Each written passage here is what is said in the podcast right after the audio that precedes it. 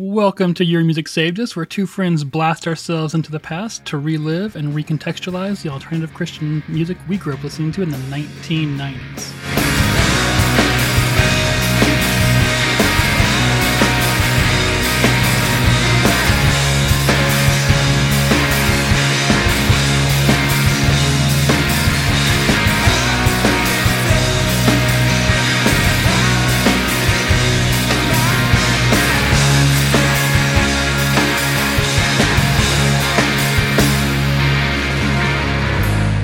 Joining me to share in our individual regrets and suffering, Jay. How are you doing today?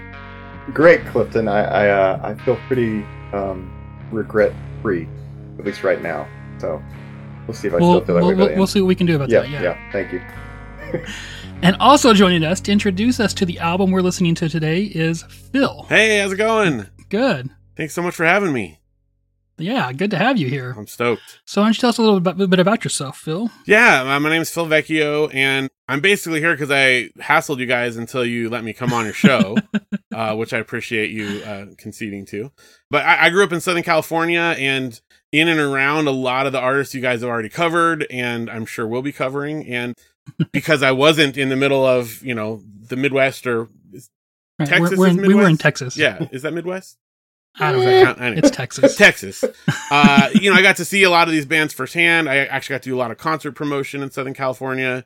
And so as I started listening through your shows, I was like, oh, I can answer that question they don't know. I can do that. Man, these guys got to let me on the show.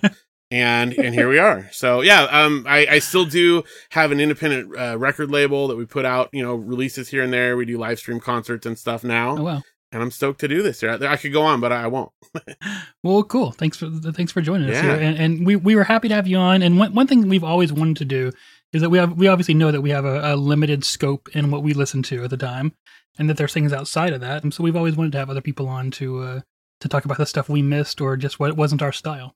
Phil, why don't you tell us what are we going to talk about today? So today we're going to listen to the excellent album by Bloomsday called The Day the Colors Died. Awesome. And this came out in 1996, I think, right? Yeah, 1996. Pretty excited.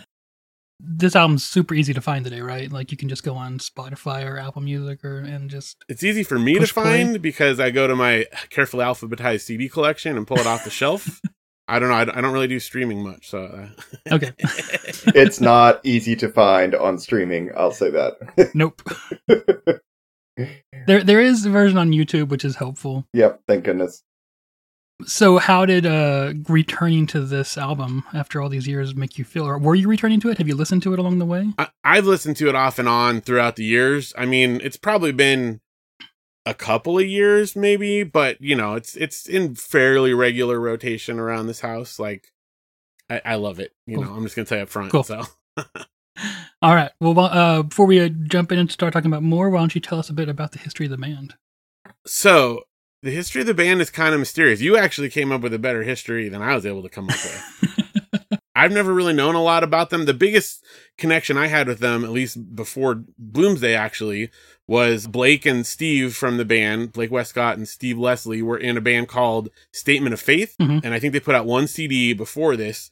I it's actually the first place I ever heard them. I had a compilation from Metro One Records called "Hi, Here's Our Alternative Compilation." I don't know if you guys are familiar with that one or not Oh, and it had one song by Statement of Faith on it. So that was the first place I ever heard the Blake Westcott vocals, and you know was intrigued uh, from that point. Never heard anything more of that band, um, but then you know when Bloomsday came out, was able to make that connection back. They're based in Seattle, and that's that's mostly what I got. I don't want to like, I mean, I don't want to steal the research you found because you found more than I did. I uh, I'll go into it then. Yeah, sure. Um, of course, as you mentioned, that Blake was in a Statement of Faith along with Steve Leslie. Although their album says that Statement of Faith is Blake and I forget who the other person Dan was, Wolf. but Dan Wolf. Sorry, yes, there we go. Yep, it's on my list here too. and it was self-published. It was not on a label.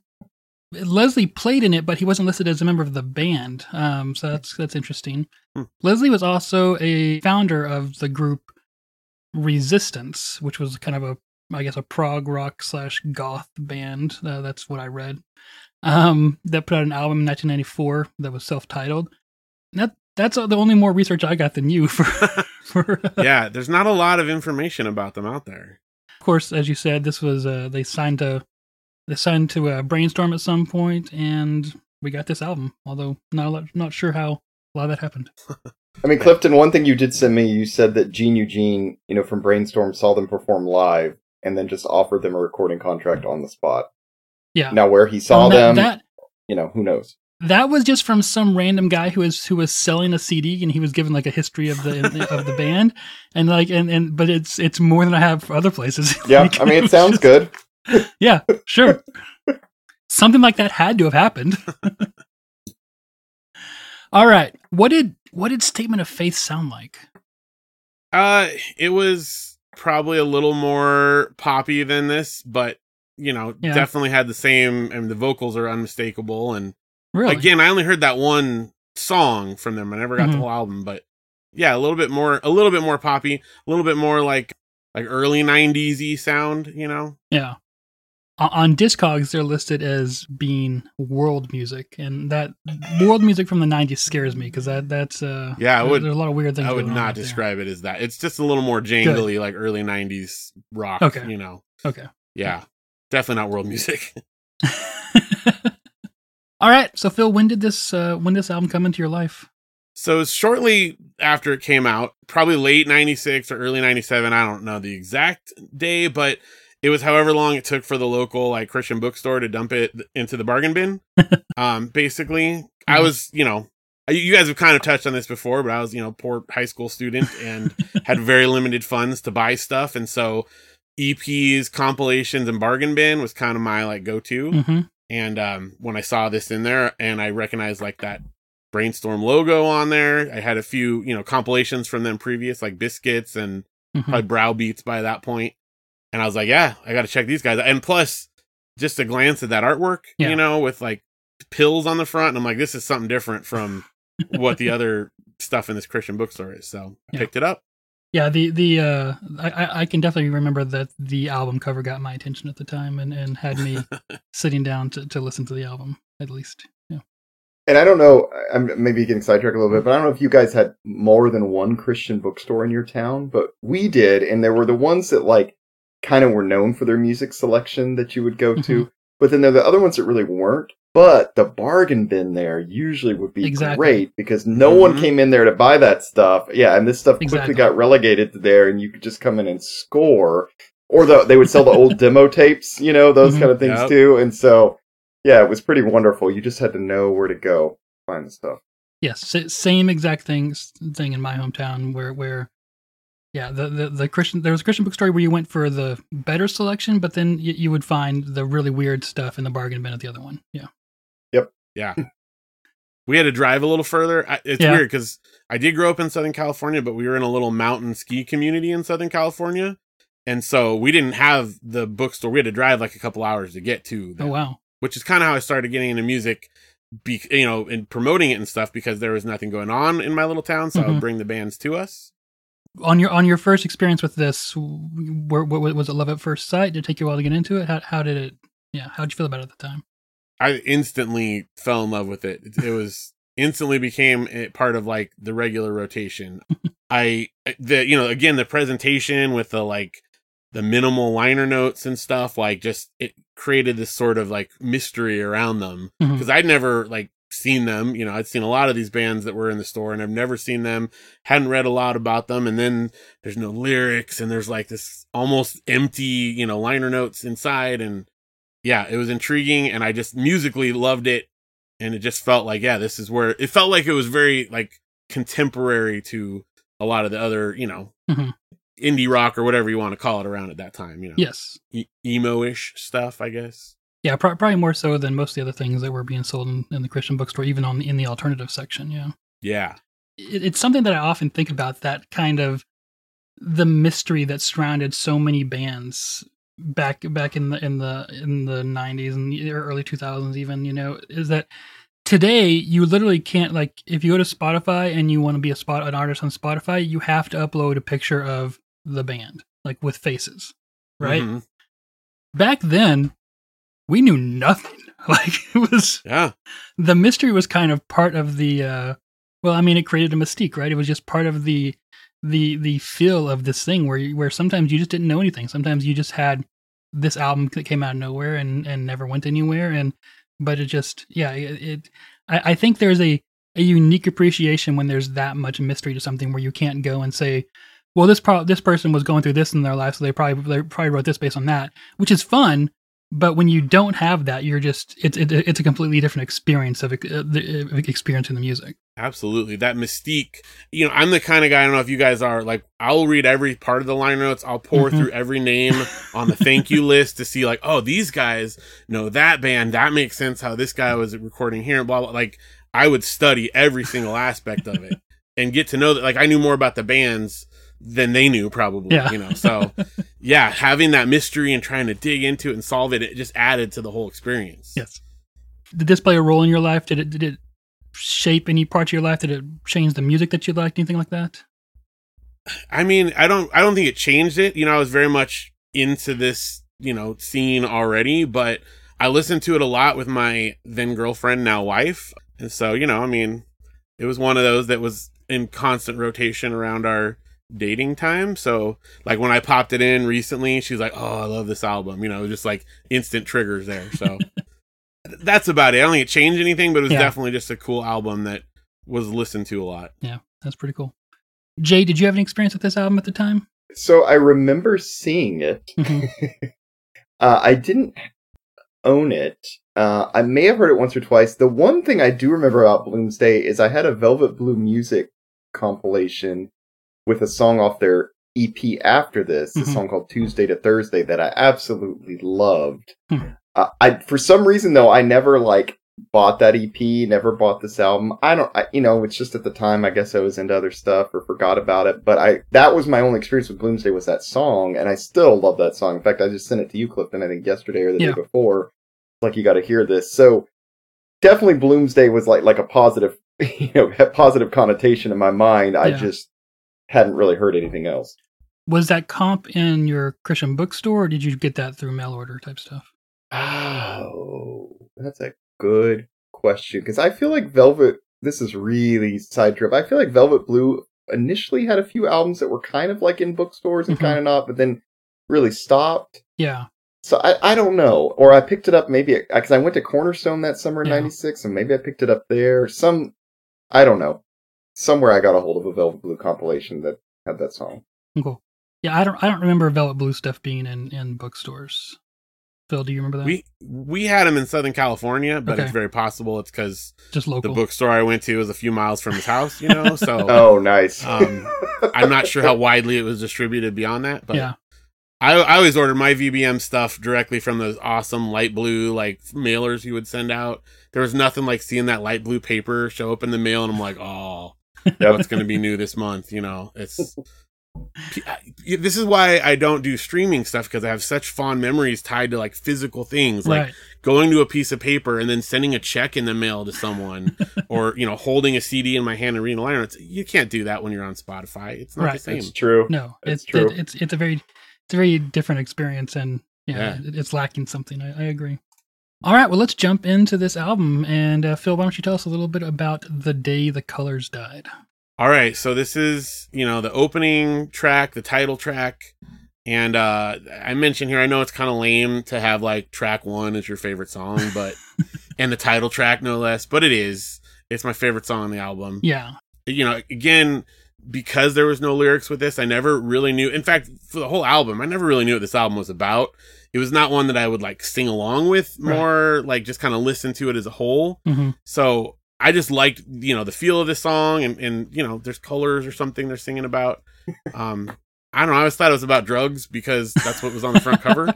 it's kind of what I thought most of this album was about. So I don't know if that's correct or not, but you know, that's pretty good. could be.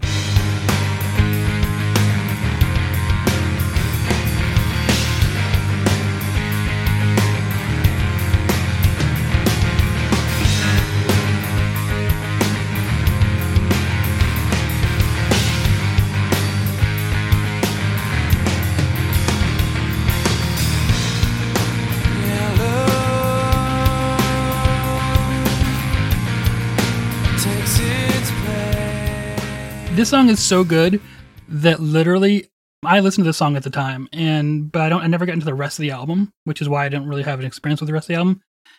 So when we came to do this to this episode, I literally set this song aside, and it was the last. I didn't do it until until yesterday. I Huh. I, I I didn't listen to the song again until yesterday because I wanted to experience the rest of the album without this song to see if this song is kind of poisoning the rest of the album with how because it's not just so good, but it's also just so different, right?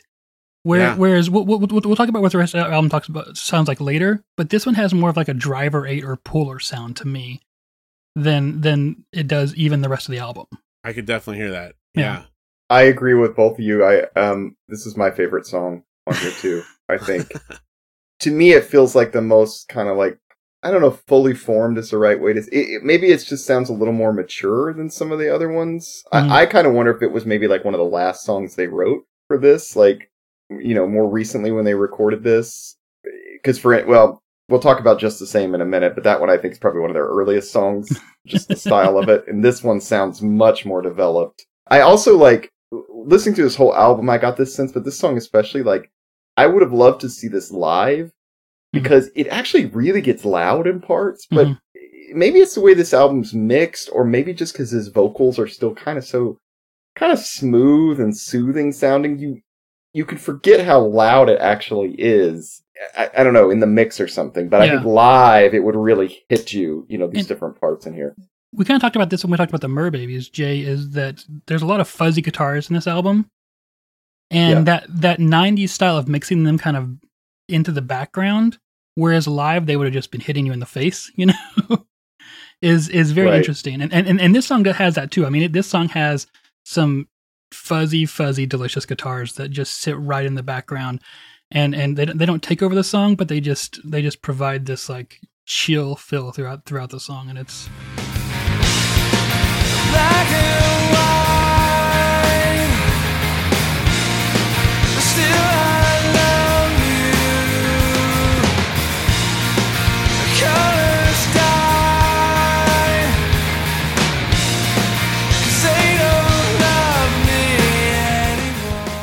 pretty great. And I can confirm too because I I interned with Jackson Rubio uh, for a while in college. oh, cool. Did a lot of sound for Mer Babies, and those songs hit like in a totally different way live. like, and I can it makes me like just I, like you said I would love to have seen Bloomsday because Yeah. you can just tell those shows were intense, especially Mm-hmm. some of those like just oh those punchy like chugga chugga things they do. Yeah. It it's very subtle on the mix here, but I know live it was huge. Yeah, and there's there's some there's some really nice drum parts on this song, especially that that just really like like the, there there's a- there's a uh, there's a, like a little drum fill that, that that brings us into the chorus. The it, it's not even big. It's just like those those few like those few uh, hits on the ride cymbal.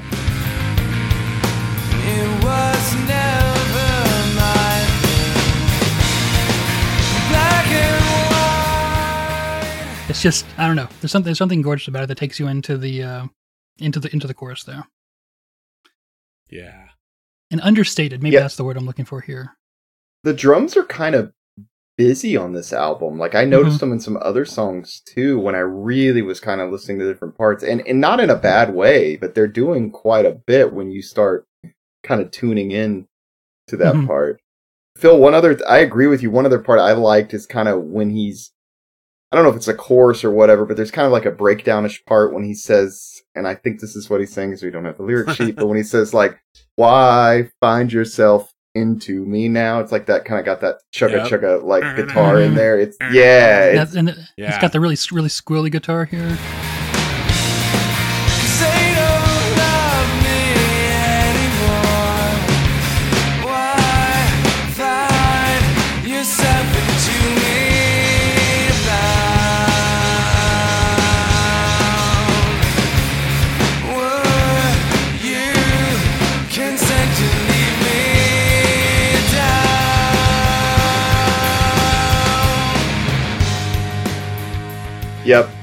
And the song goes out on that those same squilling guitars. It's yeah. He's Yeah. got like some kind of fiddly stuff in the background towards the end and the Mhm. distortion stuff that I I really really like.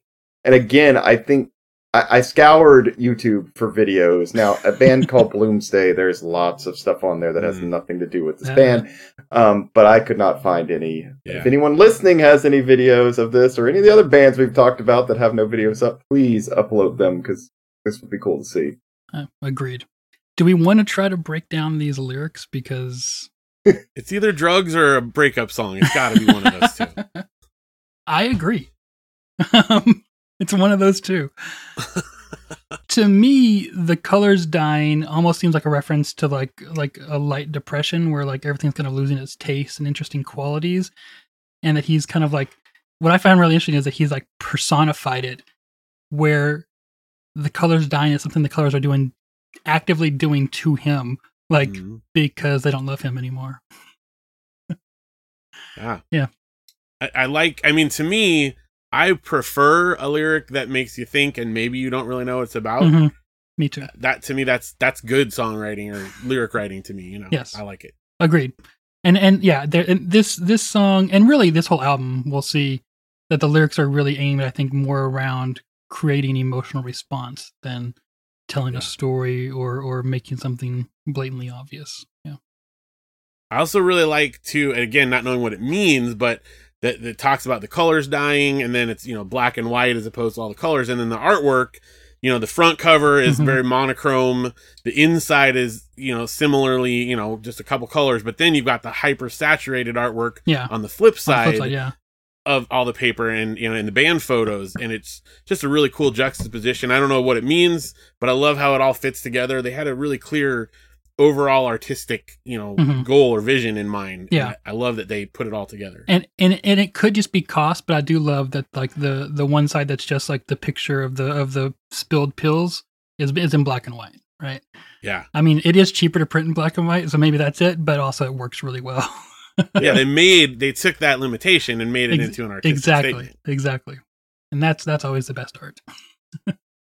Let's move on then. I could say something about every song on this album by the way because we're, we're gonna skip uh, patience here but it's uh it's a really good song. I like it a lot. All right. Yeah i only skipped some because you said i had to Right. and i even went one more than you said i should but it's, it was hard you know to eliminate. I said i five skipped some of the longer ones i said you know, five or so or so. Six is or so. Yes exactly. Seven is too many. Four is probably too few. Sweet spot. Yep. all right. And so we're gonna skip on to just the same. Why are we talking about this one? So I wanted to mention this one because I, I think I think Jay, you said it, it's definitely seems a little more primitive, a little older style than some of their other stuff. Mhm. It's probably my least favorite song on the album. I still love it. It's still you know good and it fits in there. But when you're looking at it as an individual track, it's probably you know one of the weaker ones. Although I still it's one of the few parts I do sing along with. You Hmm. know, is that chorus because you can recognize what he's saying there. yeah Which may or may not be a good thing, you know.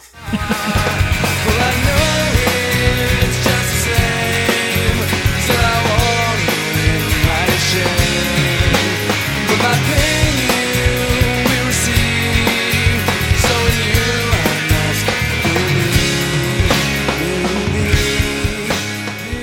Yeah, I you know it, it, it's a little more jangly than the rest of it, and I like jangle pop, and this song annoys me. like like there, I don't know, there's something about that guitar. Like, and here we go. You ready for this guitar?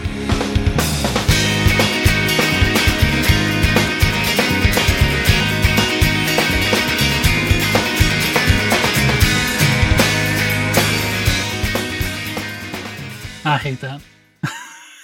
Yeah. It also is probably the song that's the most similar to their statement of faith stuff, which definitely tracks, you know, like you were saying with that progression. So Yeah, I even went to Statement of Faith on Discogs to see if this song, like if this was just re-recorded from that album. It was not on their previous album, but I thought maybe. but it sounds just the same. Okay.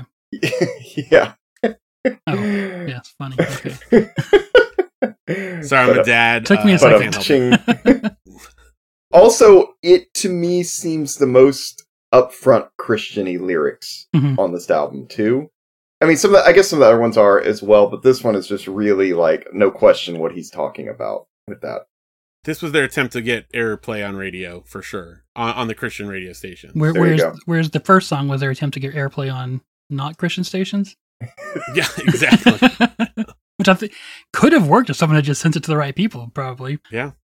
And, and there's one i mean again depending on you know where you're coming from with like belief system is one thing but just lyrically alone the line in you i must believe that's kind of cheesy like Yeah. no matter who's saying it like that's because a lot of the stuff you know the, the other songs we'll talk about like where it is a little more christiany the way it's delivered first of all i never would have known and second of all it just it sounds cool when he says it Yeah, in you i must believe even he can't quite make sound cool yeah. I It, it, it, it, that line sounds like a pocket change line to me. Um, just- well, and I, let me read you the whole thing so the listeners know. He says, Well, I know it's just the sta- same. Still, I wallow in my shame, but my pain you will receive, so in you I must believe. Yeah, ouch. Like, the Yeah. lyrics are better on every song besides this one. I don't, I don't know what. Again, it feels like, oh, you need to have 10 songs on this album. You only got nine. Let's put one of those older ones on there, and, you know, we're done. did Yep. did they need ten songs? Because I mean, it's plenty Yeah. long. it's Yeah, a it's- long album It's funny because, you know, I've always listened to this album like as a whole and not thinking, I don't usually think of it as separate songs because it's just sort of like one big piece. Mhm. So when we sat down and I was looking at this for this podcast, I didn't know the songs were so long. I had no idea. I just Yeah. thought of it as an album I listened to. Like 11 minutes, nine minutes. That's, yeah, six and a half bold. minutes. Yes, there's there's some long songs. they in this bleed album. into each other a lot. Yeah. Yeah. Speaking of a long song, I think Jay wanted to talk about "Song of Five. I did mostly the lyrics, but we could talk about the music um, for a minute too. You know, it, it, go ahead, Cliff. It's not a bad song. No, musically, I think it's great, and even this uh, the opening guitar lick, which I, I really like here. That, that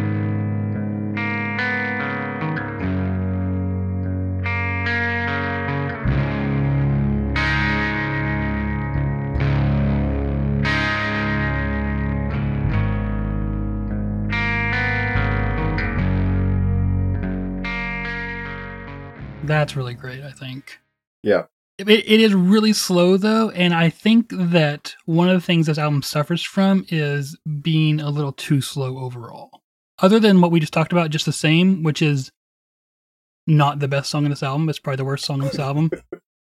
Not all the songs are slow. There's like at best we get like some medium tempo songs. Which is why it works so well as like a big listen to it as a chunk in the background. yes. Yep. while you're on a date album as opposed to like I'm gonna throw this on at the youth group and get all the kids dancing. Yeah. Also, not like a driving album, for example, because you would Right. you would drive right off the road. Um, wh- whether that's because you fell asleep or because you're ready to end it all, one of the one of those two reasons is going to take you off the road. though. end it all because it's a sad album, not because you're tired of the album. all right, Jay, talk about the Well, lyrics here. I just want to point out one other thing I like about the song is that intro that you played is the exact same way the song ends too. Mhm. So it's kind of nice. The song really builds, it gets loud and everything, and then it ends back with that same part you played, which is kind of cool way to to do it.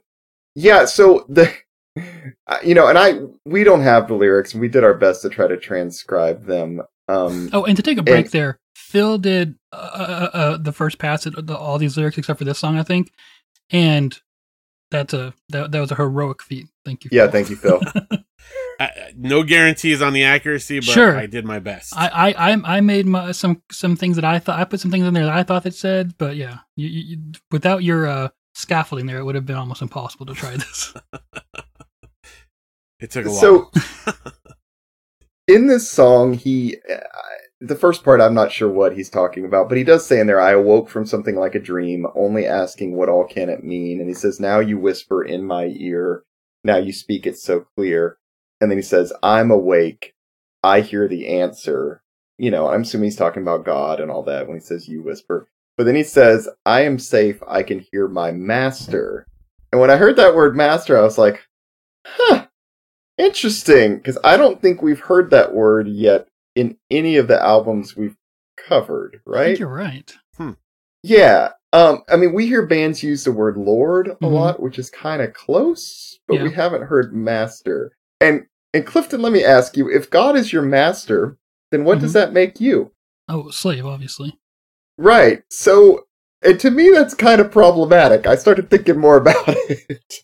or Um, Yeah, that servant, yeah, you know, in a in a British s- sense. Okay, Yeah, that- all right, I, I fair. Think, I think that's a very American, uh, you know, uh, uh, understanding of the language because Lord and Master are, are very similar words, right? So, and, and yeah, Lord just means someone who rules over someone else. So it could just mean subject, even.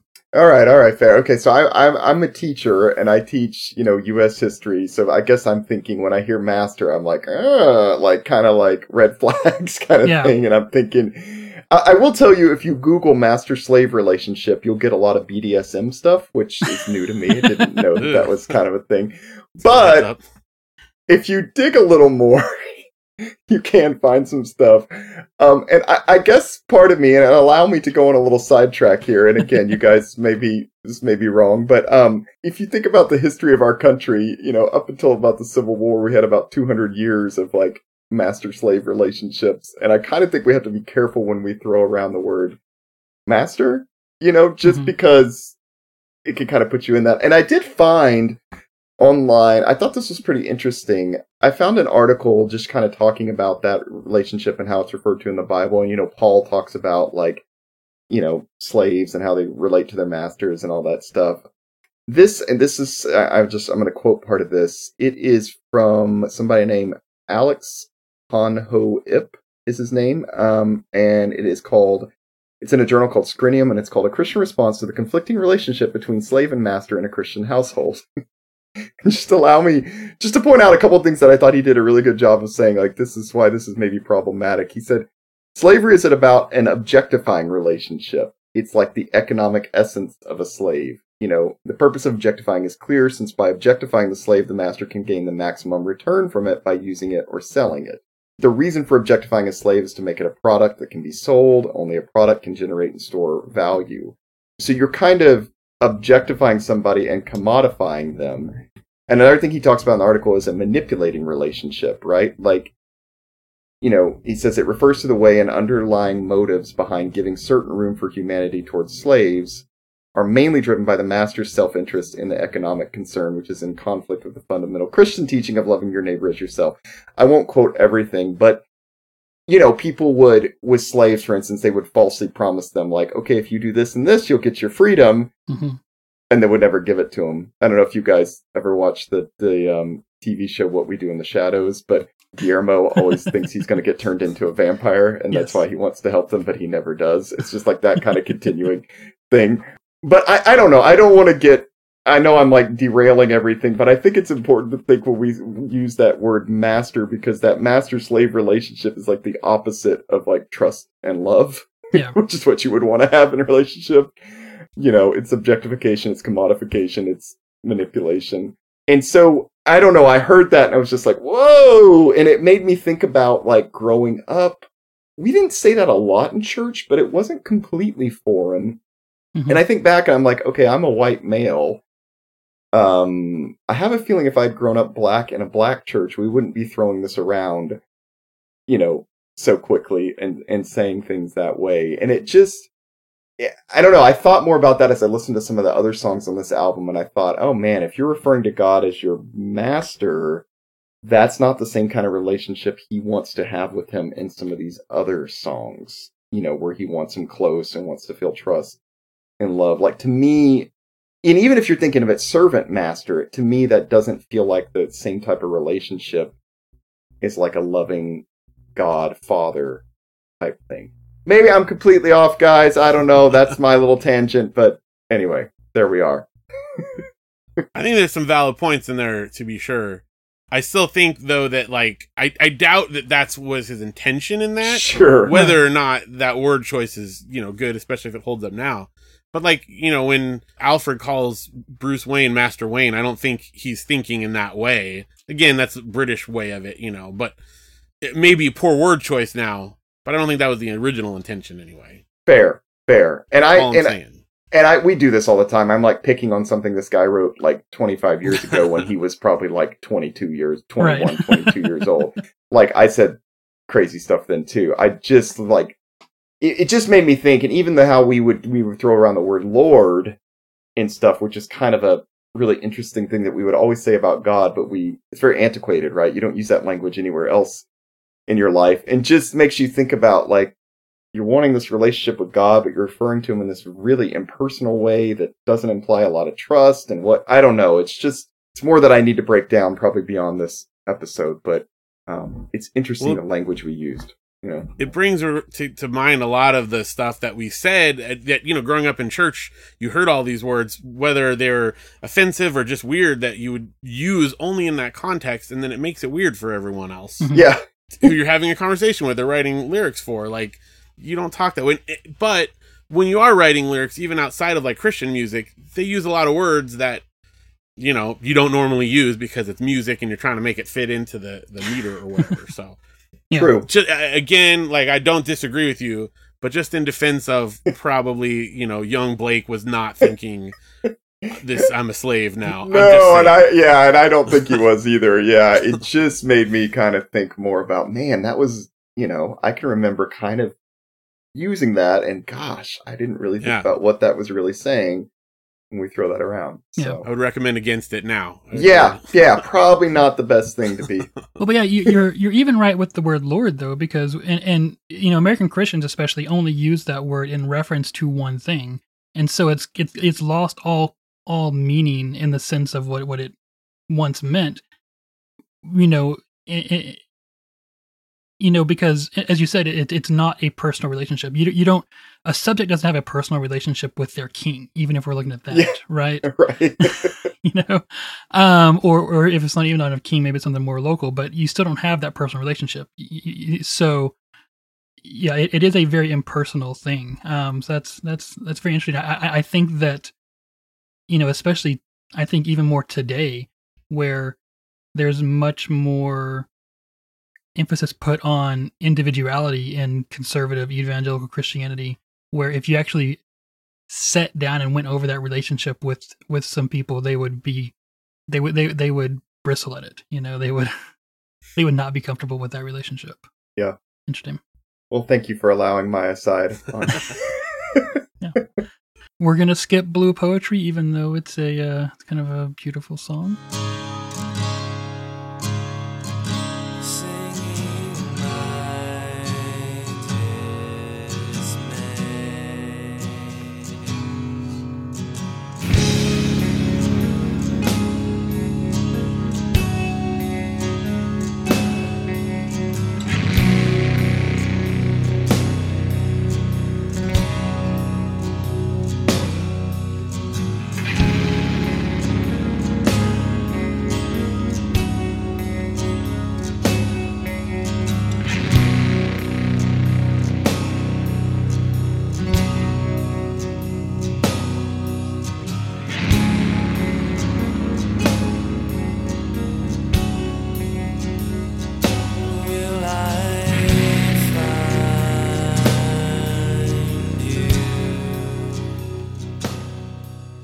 another long one. This one's uh, over nine minutes long.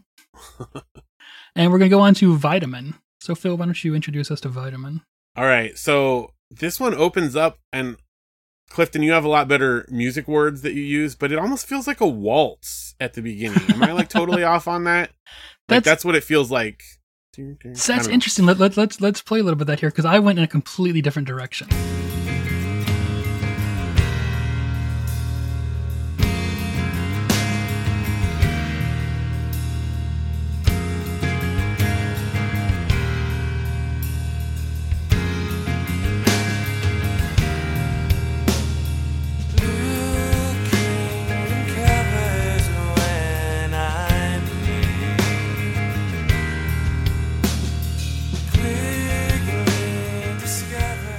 You're right, it does, yeah.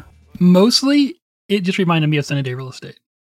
Oh, Okay, so fair. so the Clifton, can you can you pull up another? Are you able to pull up another song? Can you pull up "EndSerenading" by Mineral? Because I swear the beginning of that song sounds like this song Yeah, to of me. course. Um, a- a little bit. It, when I played it later, I was like, eh, I wanted to see what you guys think.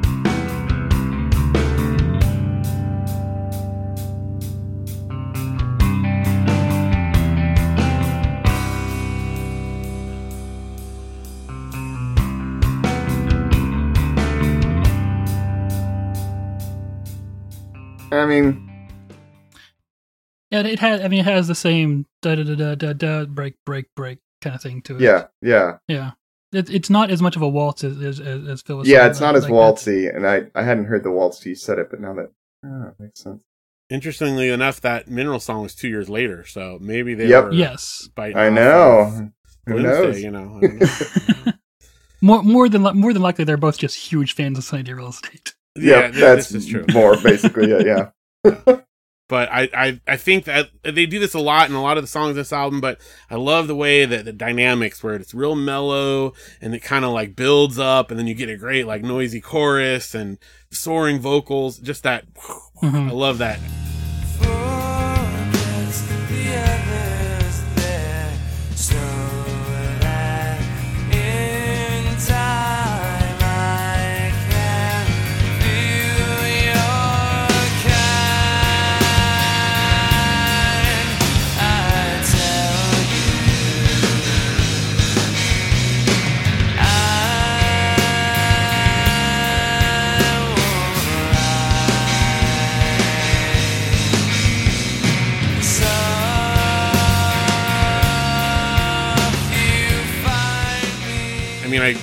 I realize that describes like pretty much every like '90s emo song ever, but but they do it great, They do. and I really like it in the song. Yeah. Also, I feel like those vocals on this song, like just he, it's so passionate. Like I would love to have seen him do this live because I feel like even in the studio, he's able to just get this emotion across hmm that is just so intense. Um, and I think this is another song about drugs.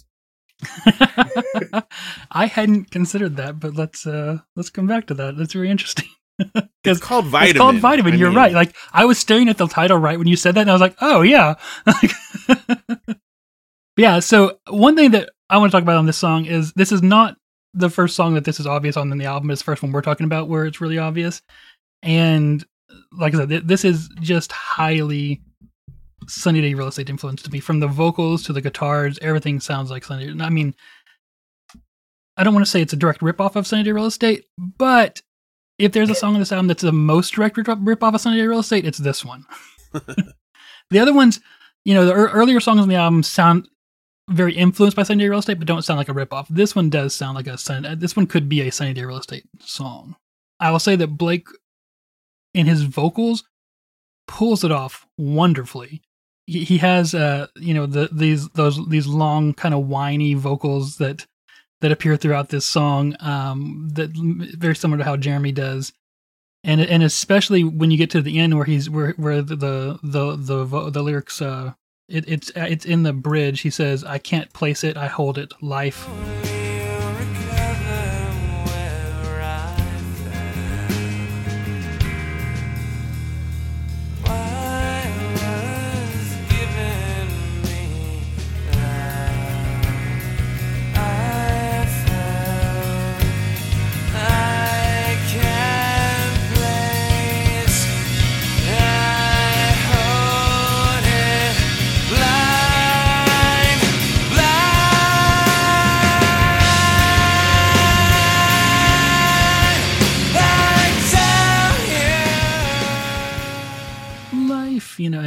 yeah he uh Yeah. Yeah. and interestingly it's also the same word that Jeremy kind of pulls one of his uh nice uh, vocal riffs on on the uh poor old Lou um straight six Oh, song. I was wondering. I thought of that too. yeah Yeah, good, Yep. good, good connection. Good find there. You know, it's funny. My notes just say, "Yeah, this is a pretty emo sounding song." Um, so and I did note, I did note, I said, I wish they could make the louder parts even louder. Mhm. Like, I that's my one thing on this album. I, I, and I don't know how to, you know, I don't know how to they record this stuff, but I would love it to just be more intense those Mhm. loud parts because I think live this would have been something to behold. Yeah.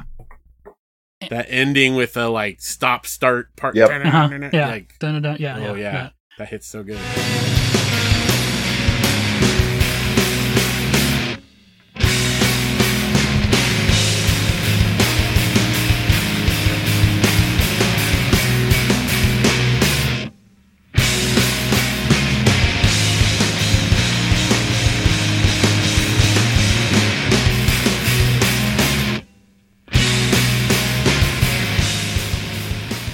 And and Jay, I'm I'm I'm really there with you on. First off, I think this band needed another guitarist. Like they need Yeah. another layer of guitars going on. They often do, but like just because it's double tracked, they don't like they don't have that live, right? The way the album is mixed, you can feel that the energy is there. And I, I went back and listened to Sunny Day Real Estate after after listening to this, just to see what the difference was recorded. Because uh, first off, the drummer the drummer for, on this band is good, but he's not as good as the Sunny Day Real Estate drummer. Um, that guy is insanely good, and, and he's able to bring just this ridiculous energy, which I think is how a lot of Sunny Day Real Estate gets their their recorded um, sound is is just through his energy, and it's he's not super. He's not perfect, right? There's some imperfections in his playing that, that are very interesting, but also there's just something with the mixing here where they they, they never let those guitars roar, roar forward, you know? Yeah. and that and it, and it that holding back really is disappointing on the album because you know it's there right? And it's part of what makes this album not work in a way because it it's very it's very even. The whole album's very even. There's no huge moments in this album and i think those lack of huge moments are because they never let that come out in the guitars and, and the drums are there to put on top of it but it's just not i don't know it's not there I can see that it ha- it has like a for- a very eveny, you know, it's even across the board. Mhm. Like, but when you're listening closely, you've got those headphones Yeah. on. Yeah. The dynamics are there, and it, had it been mixed differently, I think Mhm. I think just a remix of the stuff they recorded could really make it pop even that much Mm. more. possibly Good so point. Who knows where those tracks are these days? Right. if they're anywhere yeah because uh it was it was like months after this that brainstorm ceased to exist yeah, although i'm going to argue with you here jay about the emo thing Okay. even though there's a lot of sunny day real estate here you know sunny day real estate took emo and added a lot of indie rock into it and a little bit of grunge i think we're hearing everything but the emo from the sunny day real estate Mm. from the sunny day real estate influence Okay. I think we're hearing a very Sunny Day Real Estate sound that's mostly their indie rock and a little bit of grunge sound. Yeah, overall, I wouldn't call this album emo, but No. there's a couple of songs that this is one of them that I kind of thought. And it, it "Oh, flirts with alright." it, right? Yeah. Yeah, but I think we're getting the other parts of Sunny Day Real Estate here, not so much the emo part. And there's some more great fuzzed out guitars on this uh, on this song. Um, they're straight out of the '90s. Of course, it's from the '90s. Um, and and what I love about this is is the the bass really pulls it along because the guitars are so fuzzed out that what we're hearing is actually just a speaker crackling because there's too it's being overfed. Like there's just too much being forced into the speaker that we're just hearing a speaker crackle and make noise. Like if it wasn't for the bass, we wouldn't hear notes. You know. I think we should get into the lyrics though, because because I think this is some of the best vocals, and even even though the lyrics are really light on this one, I think they do a really good job of evoking a feeling. Well, I mentioned earlier that I thought it was about drugs, and a part of it is vitamin, and obviously the artwork, you know, hints at that. But also, there's that line: "Sometimes it's sugar that I need." He's Yeah. talking about things he's craving, and I feel like maybe it's struggling with that, you know, addiction or something. I don't know, but that's my guess. Hmm. Interesting. So, what are your lyrics for that for that for that verse? And this is me building off of your lyrics. But I have Yeah. sometimes it's sugar that I need, for it's the others that so that in time I can feel your kind. That's pretty much what I had. I looked at yours Okay. and I kind of like merged it with mine, listened again, and did my best. And it's more or less that. Yeah. Which Doesn't make is any not a sense. sentence, but no. it's parts of sentences, but it's not anything in and of itself. but it's sugar that he needs, Yeah. and then there's others that he can feel their kind sometimes. Other drugs. I tell you, I won't lie. If you find me lost inside, slowly recovering where I fell, I Mhm. mean, he's like falling apart. And, Yep. you know, it's withdrawals. Yep. Or something else. Something like that. well, and in the next song, either he or Pablo talks about being high, so yes. you know, it does it does Pretty work. sure, yeah. Yeah. As Phil said, this whole album may be about uh, drugs, so it's hard to say. It, it could be. I mean, the, also the lyrics on this one are a little bit emo, lost inside. Yeah. You know, all that kind of stuff. There's plenty of that throughout Yeah. a lot of the lyrics here. Yeah, yeah. And I, I really like the slowly recover where I fell line that, that uh yeah. the lyric itself and the the way it, it comes across in the song is is great. But as a teenager, like when I first got this, Mhm. hearing those things like this, or later on we hear like "Save Me from Myself," all that kind of stuff. I was like, "Yes, this is exactly how I feel every day." Yeah. Yep. I yeah. need Oh, to hear totally. this, you know. Totally. Yep. Yeah. Especially the you know if you find me lost inside that can be like lost inside myself or something like that you know Yeah, Yeah. yeah, which is a very teenagery thing to do. yeah. Agreed. This album feels like when I was 16, Mhm. basically, Yep. entirely. And today a little bit. Um, whether that be the pandemic or what. but uh, Yeah. True. all right. Well, let's move on to Pablo's diary then. Who's Pablo? Yeah. Who, who is Pablo, and what did he write in his diary? yeah, that was in my notes too. Yeah. Pablo Picasso. That's kind of like the big one I came up with, Ah, but interesting. I don't see any connection there. I just figured it was a friend. Is he getting high on God? Like what? What's going on with Pablo in this? And is he saying I get high? That's what I think it is, but it could be I get something else. I don't know. I always thought it was I get by, but I think you're right. Uh-huh. It's definitely I get high. think so. I mean, I've listened to it over and over again, and and I I, I, I separated the vocals, you know, from this, and it I, I I only hear I get high. Well, okay, so question because Clifton, you definitely have more like direct musical knowledge. What's that that bass the way the bass sounds, it sounds like it's a synth or it's one of those like 80s, you know, metal bands when they would do a ballad, they would have this bass. Like what does that sound? Let's listen to it.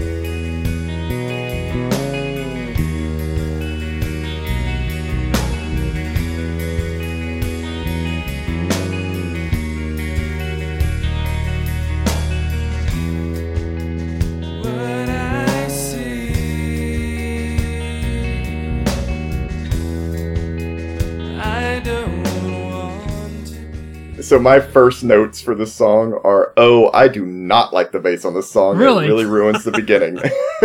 so it's, it's it's a sort of jazzy bass with a lot of bends. And so what he's it it, it, it is a bass um bass guitar and and he's just he's he's doing some quick mutes and then there's some bends in there that are getting those other sounds. And it's funny cuz before I even got into the lyrics of this, I described those as as drags off of a cigarette kind of bass. I could see that.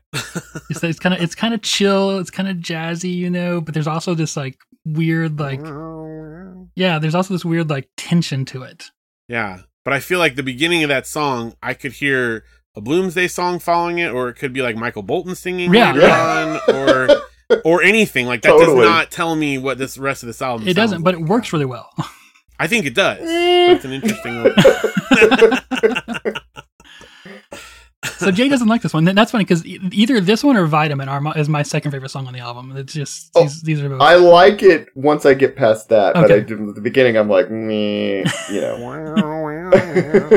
yeah, but you're right. If you just listen to that bass, it could easily just be. I mean, it could just be like, you know, some of like those dime a dozen like like bass or, or, or jazz albums. You know, I mean, it could be yeah, almost anything at that point. But it does kick in quite a bit more as the song progresses. Mhm. We get a little more distorted guitar. I like how in this one, like, there's parts where the distortion is like like around like two two and a half minutes in. Mm-hmm. Where there's like distorted guitars, but it's like way back in the mix. It almost sounds like they're in another room Yeah. with like some distorted guitars, and I like that effect. I don't know, it just is really cool. Yeah, I have that moment here noted too. Let, let's play that. Just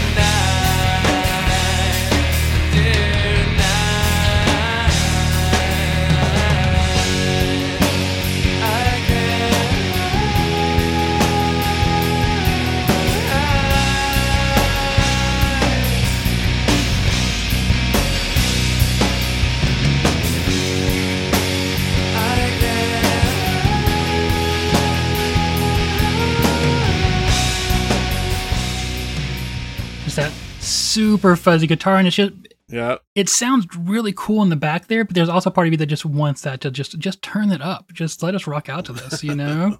like I could see that. it it should be wall of sound, but it isn't for some reason. Very disappointing.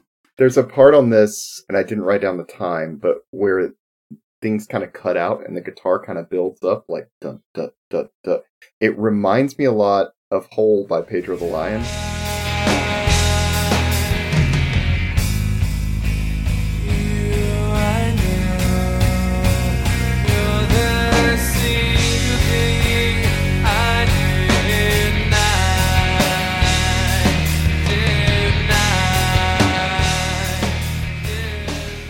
Part in that song that kind of does the same thing, like dun dun dun dun.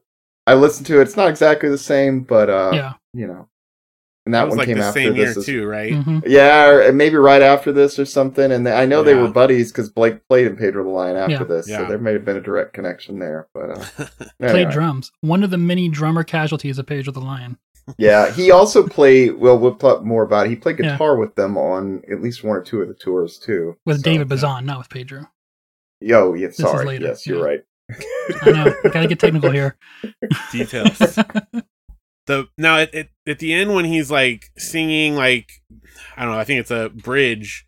It's the close or one of the closest spots he gets to actually yelling on this album. I think Mhm. like when he's like really um, real gravelly on it, and I like that. the the forgive me, Father, Father, please. yeah,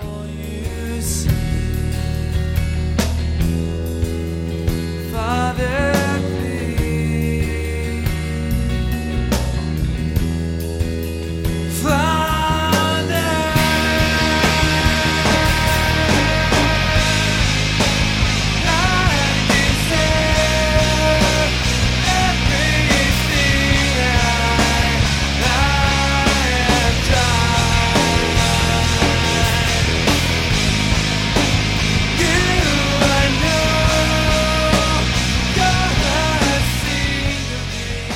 Yeah, and that that's that's kind of the loudest they ever let the guitar get on this album until the until the last song, which does get crazy again. Mhm. And there, there's more than just a guitar going on there. There, so there, there, there is that guitar rocking out, but there's another guitar doing like like pick slides and other like weird noises in the background as well. So I'm gonna break in here for a second. See if you can notice how many different tracks are layered on top of each other. First, I'm gonna play for you the left stereo, and then I'm gonna play for you the right stereo channel.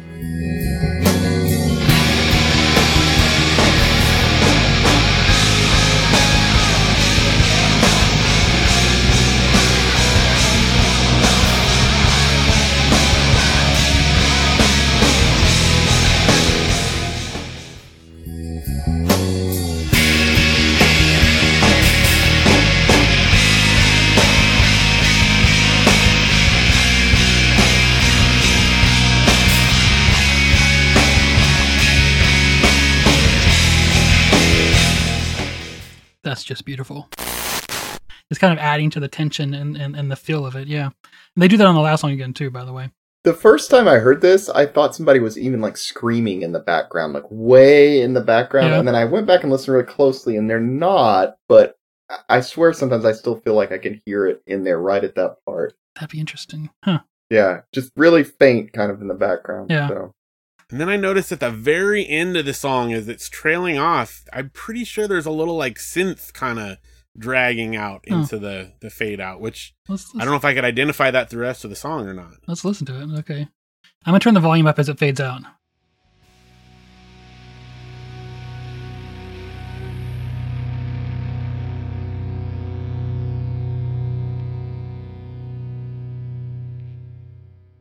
Real high pitch there, kind of. Yeah, I it may just be feedback, but uh, It could be, but it almost sounds like a little. a little. It, it's a nice little drone though. Yeah. And who knows that that that drone may exist through most of the song. That's that's a very popular thing to do, especially in the '90s, of adding those those drones in there. yeah, Mm-hmm.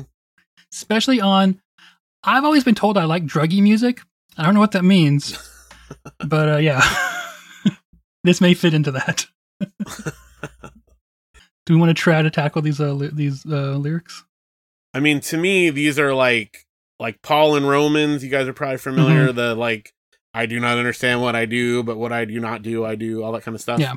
Where he's just struggling against what he wants. That's what this feels like to me. Yeah. He wants to do one thing and he can't do it, and that's guilt. You know. Yeah, and there's a lot of guilt. Um, and and you know, so as you've mentioned, also it's it's probably a song about doing drugs because it definitely says "I get high." Mm-hmm. Mm-hmm. And you know, and there, there's also the lyric here that says, um, and uh, what you were just re- referencing, uh, what what I see, I don't want to be. Think of me, think I'd rather be. I deserve everything that I got. Yeah. And then, then it goes into you, I know, you're the single thing I deny. And so when we get to later on in the song, when it's very clear that I get high, I get high, I get high, I get high, that so it seems like someone's doing drugs, doesn't want to be, but is the reason he doesn't want to be doing drugs because he, it's hurting him somehow, or just because he feels guilty about it? Because to me, it just seems he just feels guilty about it because he doesn't think that God wants him to do drugs. I can see Yeah. that. Yeah, that seems about right. I mean, that was that's like, you know, ninety percent of Christianity back felt back then felt like, you know, oh, I, I'm not doing the right thing. Like, Yeah. I got to fix my life, you know, and Agreed with that. church, church was made way more a, a, a list of things that uh, you weren't doing correctly than a than anything else. which has always been bizarre to me that like uh, so many churches not every church i Right. realize or whatever but it's always been such an emphasis on feeling guilty about doing the wrong thing and not measuring up and yet the whole premise of salvation is that you're forgiven and that you don't have to feel guilt Mhm. But yet here you should still keep feeling guilty just in case you know yes. you're forgiven if- but still feel that guilt, you know Yeah, and if you didn't, you might get high right. and you might enjoy it. You might do the wrong thing. Yeah. right. Yeah, and- sometime it would be really fun for you guys to talk directly with some of these artists that we don't know at all about and then to be like dude i was not even talking about that i was talking about sailing you know what do you guys Yeah, oh, of course. Yeah. If we can if we could find Blake, I would love to talk to Blake about this album. It's it's that would be amazing Yeah, yeah. I mean, he's not hard to find, but uh, I think Jay found him. But if we could actually talk to him, that that would be very interesting. And and, and build, building on that topic, you know, it, it's very interesting that you know churches give you all these reasons to to feel bad, and they're like, then then then they turn around and they're like, if you don't feel the love of God in here right now, then you you you must not be saved. You're like, no, I just feel guilt. What like you know? there's nothing like the like 180 turn that they do when they're doing like a an altar call i can't tell you how many times i've sat here and i'm like wait you're gonna now you just did this whole thing and now you're trying to do Yeah. like a, a you know salvation pitch Yeah, and you just guilt tripped everyone in the room i don't It's know it's it's almost i don't like that presentation it's almost gaslighting. Like it's it's it's a little abusive, at, at, to be honest. You know. yeah, yeah. So there is the the line I want to talk. The line in this song I want to talk about is "I deserve everything that I got." Now maybe he's talking about something that went poorly, but as far as the song presents, I think he's got drugs. And did he deserve the drugs to get high with, like as a good thing? That's that's where I'm coming from. I, I, don't- I you know, Hmm. I I deserved all those drugs and I enjoyed them. Like,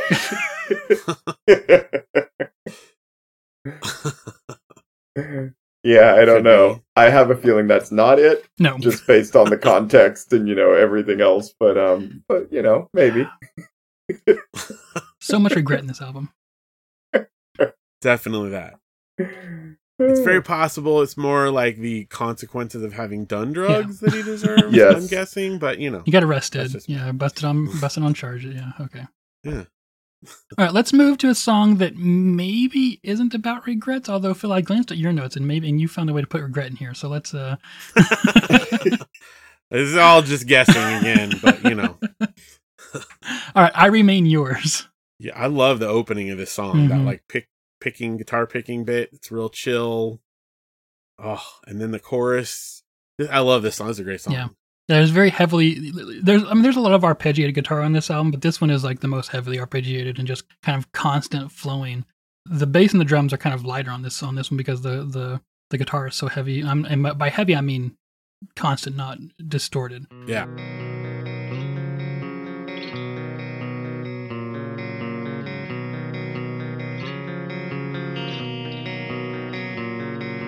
Hear the sounds that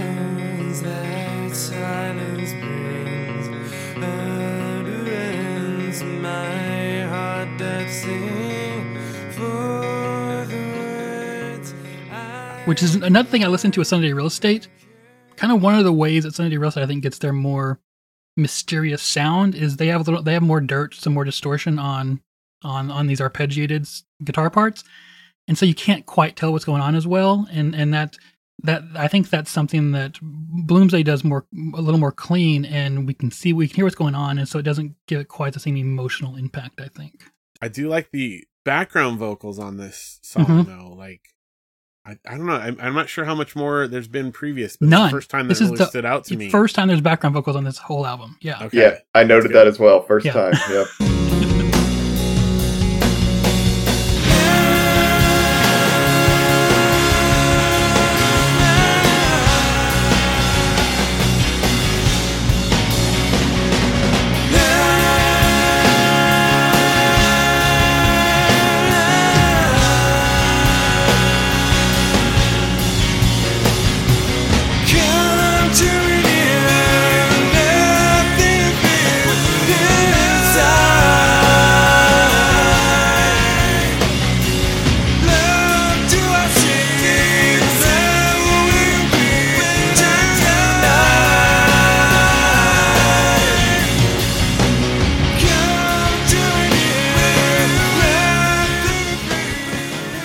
very uh, affirming for me to like have written this down, and then you guys like saw it too, and I'm like, okay, I'm not crazy. That's good. No. Yeah. nope.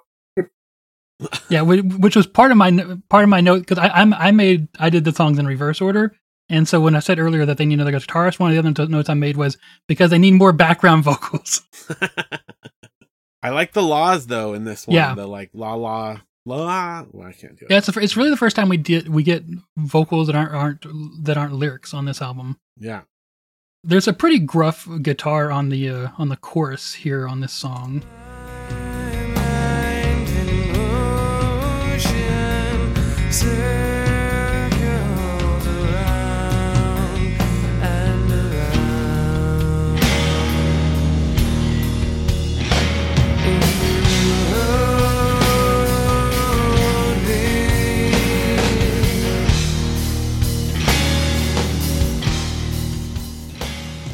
Now, while we're listening to this part right here, I want to I want to make a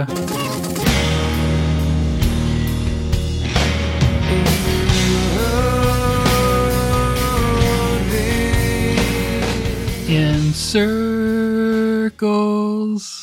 So, Yeah. Okay, I can kind of see that. Yeah. I don't know. I could never figure out what he was saying on this chorus, by the way. Like, No. you guys had revolving written down, and I thought, you hold me, you told me. That was I don't know. guess, It's really yeah. hard to make it out. I think it is. I think it is revolving. He said circles earlier. That's what made me. That's what tied that together for me. But right, but then the second the second line, I don't know what the second line is in the chorus. it's tough. Uh, this song, though, even though I don't know what he's saying on the chorus, I feel like it has more of a memorable chorus than Mhm. some of the other songs. Like this one, kind of like Yeah. was more of an earworm for me, even though I was still like, you know, like what's he saying? Yeah, So it's the part to me that sounded like. I mean, he's saying like I'm sorry. He definitely says I'm sorry at least in there. Um, and then he says, "Come to me near, nothing to fear." And then there's one point, yeah, I- love. I will see you soon tonight, or will you something like that? I don't know. Yeah. I, I thought maybe it was about like longing for another person, but I think it's more just like you're you're the person is separated from from someone they love. You know, maybe just by distance or something like that. I, I especially like the uh, um the second the second or third verse is memory is all I have. Far away, it seems so sad. But then back to the um the second verse. Sit alone and think of you. The thoughts alone they never do. I really like that. could be someone that passed away too. You know, there's some definitely some loss yeah. feeling in there. the the chorus parts where it says uh, "Come to me, nothing to fear inside." Love, love, do I see? Oh, will you be tonight, or where will you be tonight? I don't know. I feel like he's saying, "I wish you were here tonight." So I don't Yeah. Know. I, I, I like your I like your little notes here, um, where you said uh, "sweet acousticy solo." I love that like falsetto note he hits like at the very end of it. There, there's a Mhm. little bit of falsetto throughout the album, and it's I think he pulls it off nicely.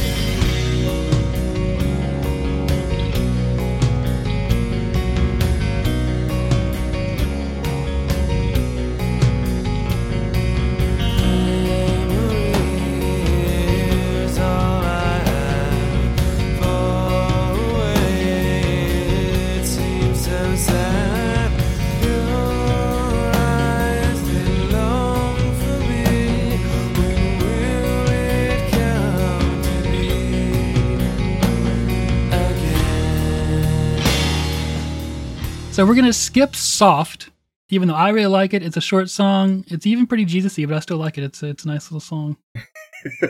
and move on to Wait, the last song on the album.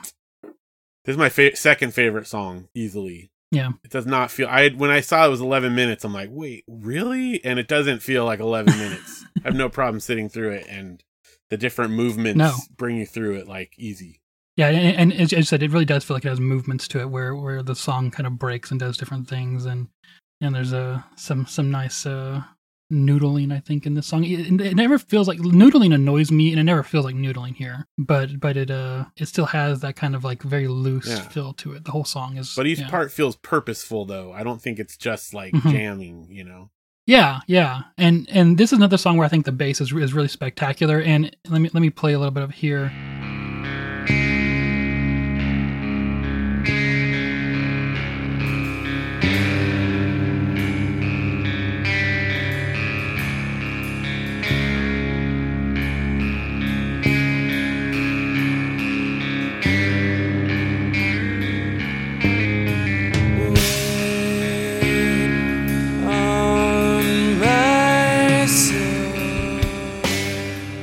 Once again some Sunny Day real estate vibes there. Um, but what I like about the bass there is it, it seems like somebody is just like fumbling around with the bass and accidentally doing the right thing, um, and then like loses their loses their confidence and let it just kind of like grooves, like like just the bass kind of disappears for a moment, you know. and so and really the whole song has that kind of like like like I said like this really loose feel to it, which, which it it kind of one of my favorite things that I identified what, that I like about songs a long time ago is I like songs that always feel like they're going to fall apart. and this song always feels like it's about to fall apart. for for 11 and some odd minutes. Yes. Yeah, 11 minutes and 18 seconds it feels like it's going to fall apart. I do feel like the mix on this song is the. I I think it's the best mix. Like the actual Yes. mix of the song, it feels like that opening bit, especially when you got the guitar and the bass. It just it feels like an open space. It's not all mushed together, Mhm. and I Yeah. really really like the mix on. it. Sounds real good in headphones. You know. See the light, see the way.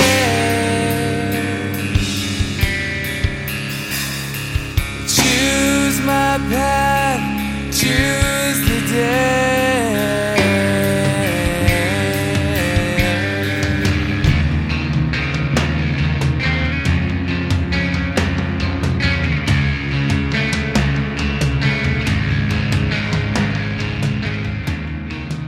He has some more dirt on his uh, on his guitar there as as he's doing the arpeggiated thing, and so it, it gives it more of like a little mystique feel to it. I mean, and the, the guitar tone through this entire song is just magnificent, and it goes into a lot of different places. And but once again, we get a very Jeremy Enigk, uh, "Need Your Love, Need It in Me." Let me see if I can find that part.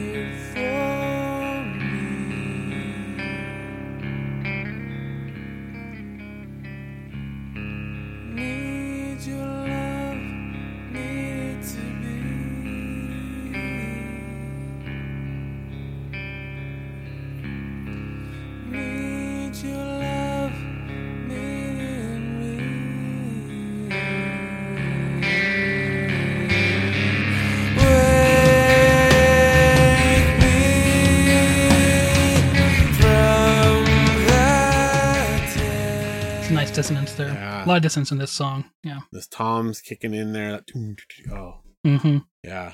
and and the the drum mixing on this one is is really superb. What what we go into now is is a uh, Phil had labeled in his notes because I, I'm- I I copied them over mine because it's so hilarious. Can, can can you read the one that says dissonance song fades? Uh yes. Let me see here. this, too. this is great.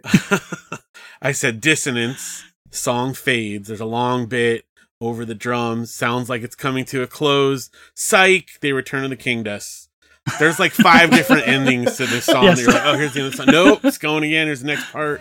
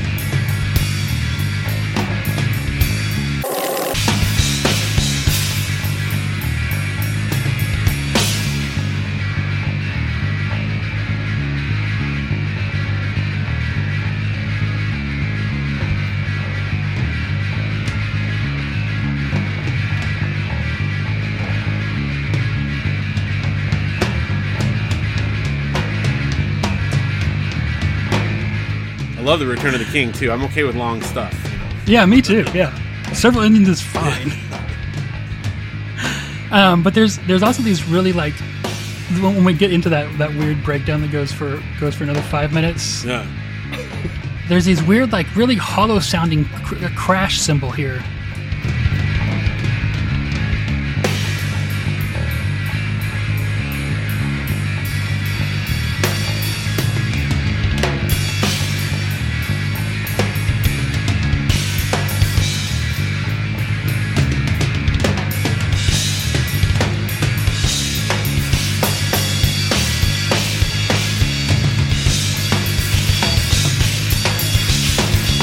The guitar is just doing I don't know what in the background.